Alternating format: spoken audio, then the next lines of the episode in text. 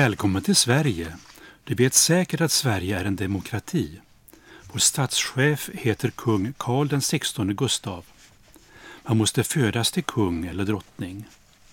Det äldsta barnet i en kungafamilj ärver tronen.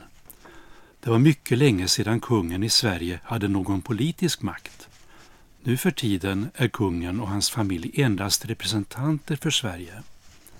Idag utgår all makt från folket. Är du nyfiken på hur det svenska systemet är uppbyggt? Jag heter Nils. Stanna kvar så ska jag berätta.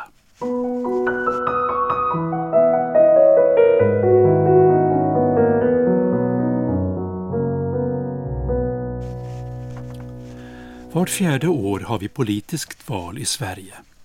När man är 18 år får man rösta för första gången. Vi väljer vilka politiker som ska styra landet de kommande fyra åren. 349 personer väljs in i Sveriges högsta beslutande församling. I Sverige heter det riksdagen. I andra länder kallas det parlament. Politikerna som väljs in i riksdagen kommer från hela landet. Riksdagen finns i Stockholm som är vår huvudstad.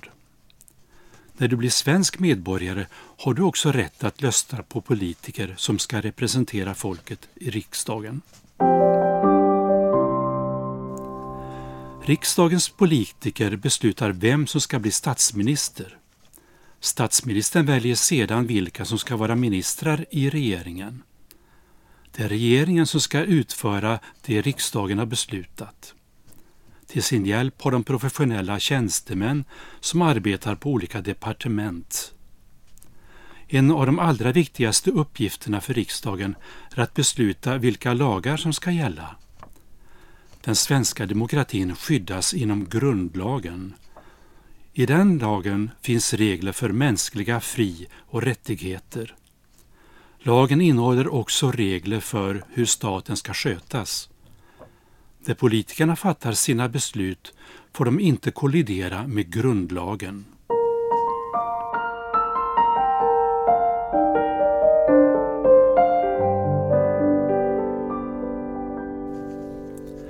Att få ha olika åsikter är viktigt i en demokrati. Alla har rätt att säga vad man tycker.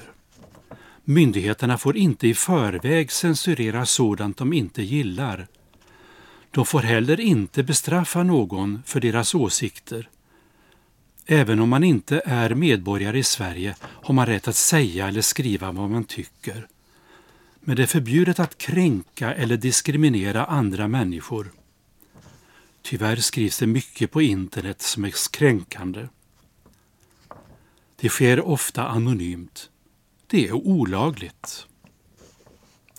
Olika grupper har rätt att demonstrera på offentliga platser och framföra sina åsikter. Så fungerar de demokratiska spelreglerna. Arrangörer för en demonstration måste först ansöka om tillstånd hos polisen för att få demonstrera.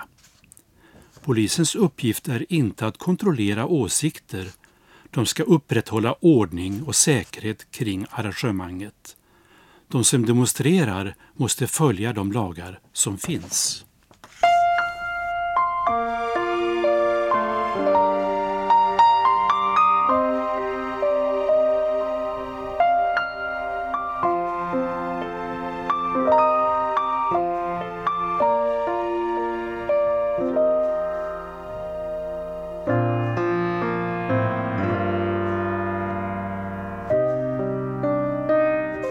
I Sverige finns det en lag som säger att man aldrig får slå sina barn. Man får inte ens aga barn i syfte att uppfostra dem. Det finns många orsaker till varför någon slår sitt barn. Det kan vara trötthet, det kan vara att barnet inte lyder. Föräldrarna måste kanske, mår kanske inte bra och är stressade. Att slå sitt barn är ingen privat familjeangelägenhet i Sverige. Det är förbjudet att slå sina barn. Det ses som ett allvarligt brott. Lärare och vårdpersonal är skyldiga att rapportera till de sociala myndigheterna om de upptäcker att barn behandlas illa i sitt eget hem. Då gör de sociala myndigheterna en utredning av familjesituationen. I Sverige har man rätt att utöva sin tro oavsett vilken religion man tillhör. Men man måste respektera de mänskliga fri och rättigheterna. Man får inte göra något som är olagligt. I Europakonventionen står det att alla människor har rätt till tankefrihet, samvetsfrihet och religionsfrihet. Det innebär att man får utöva sin religion både offentligt och privat. Som enskild person har man enligt lag rätt att välja eller byta eller lämna sin trosövertygelse. Det är viktigt att vi visar varandra respekt även om man inte delar samma tro.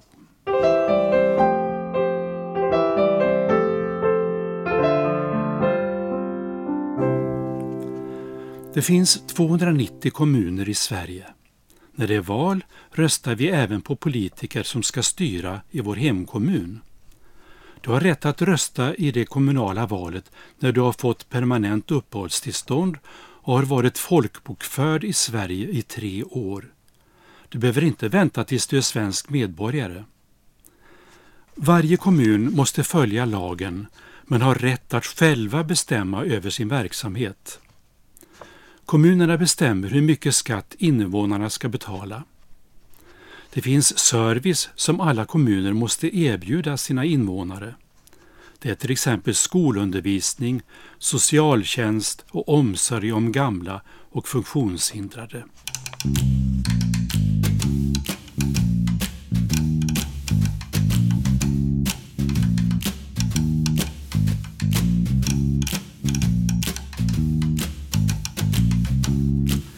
Sverige är ett genomskinligt land. Nu undrar du säkert vad jag menar med det. Medborgarna har rätt att kontrollera hur myndigheterna sköter sina arbeten. Alla människor har rätt att få ut dokument och handlingar från olika myndigheter. Man behöver inte säga vem man är eller vad man heter. Man behöver inte ens redogöra för varför man vill ha vissa dokument. Det handlar oftast om olika protokoll och beslut från sammanträden. Man har också rätt att läsa myndigheters e-post och brev. Om du skickar brev till myndigheterna har andra rätt att läsa vad du har skrivit. Men sådant som rör andra människors privatliv är sekretessbelagt. Det får du inte ta del av. Därför kan ingen begära ut dokument som avslöjar något om enskilda människors livssituation och behov av hjälp.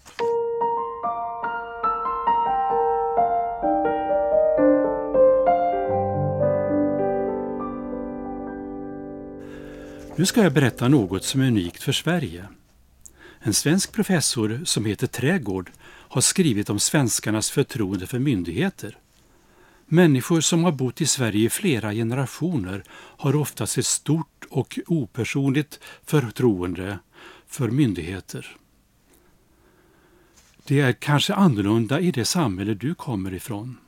Där litar man kanske bara på den egna familjen och de närmaste vännerna. Vet du varför det ofta finns ett stort förtroende för myndigheter i Sverige? Man måste gå tillbaka flera hundra år i tiden för att hitta svaret. Rättvisa och lagar växte fram under flera sekler. Lagarna kom inte som krav uppifrån. Bönderna kom överens om hur landet skulle skötas. I flera generationer hade bönderna varit med och förhandlat fram lagarna. Därför växte förtroendet mellan befolkningen och staten. Vad rättvisan och lagen sedan krävde accepterades av människorna och blev till norm. Det gäller något med människor i ett land när rättvisan inte begränsas till bara att gälla dem som har hög position eller är släkt med varandra. När rättvisa och lagar skapas för alla medborgare grundläggs förtroendet för myndigheter. Man litar på att myndigheterna följer de lagar och regler som finns. Det är en förklaring till varför svenskar som bott här i flera generationer i allmänhet har en positiv inställning till myndigheter. I ett öppet samhälle kan invånarna kontrollera att myndigheterna håller sig inom lagens ramar. Politiker och tjänstemän som missbrukar sin ställning får stå till svars för sina handlingar precis som alla andra som bryter mot lagen. Ibland händer sådant även i Sverige. I alla länder bär befolkningen på gemensamma minnen om hur staten har behandlat sina medborgare. I vissa länder handlar det om kollektiva minnet om att man inte alls kan lita på några myndighetspersoner. Man har kanske sett hur hänsynslösa, mäktiga tjänstemän och politiker har skaffat sig egna fördelar. De har förtryckt folket och blivit rika på vanliga människors bekostnad. Då är det lätt att även misstro tjänstemän när man kommer till Sverige. Du ska aldrig vara rädd för att kontakta myndigheter i Sverige. Det är deras uppgift att hjälpa dig. Det goda samhället byggs när vi respekterar varandra och följer de lagar som är till för att skydda oss. Det goda samhället måste man alltid sträva efter och kämpa för att behålla. Det är ett ständigt pågående arbete. Nu har du fått en glimt av det svenska samhället. Det var allt för denna gång. Kom gärna tillbaka och lyssna på fler avsnitt. Ta väl hand om dig. Hej då!